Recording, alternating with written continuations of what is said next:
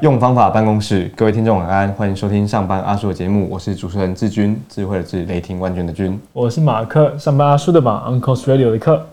在上班阿叔 Uncle's Radio Podcast 频道里，以商业开发和组织管理为内容主轴，在二零二零年展开高手在民间、高手朋友跨界计划，广邀身旁深藏不露的专业经理人、工作者坐下来有脉络的聊工作方法与生活美好。而到了二零二一年呢，我们这一次将以工作指导、组织管理为内容主轴的命题，叫做“一日为师神 y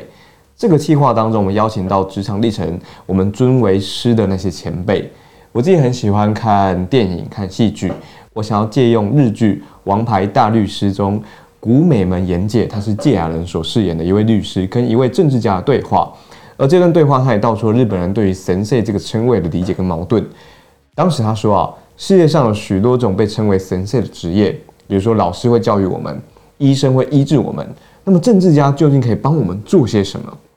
那当然，他后来没有解答，他就把那个悬念留在那。而在香巴拉书，我跟 Mark 的理解是这样：教师啦、医师、律师都是被尊为神圣的职业了。可是不止，不应该只是这个样子。我们在工作上的第一位主管，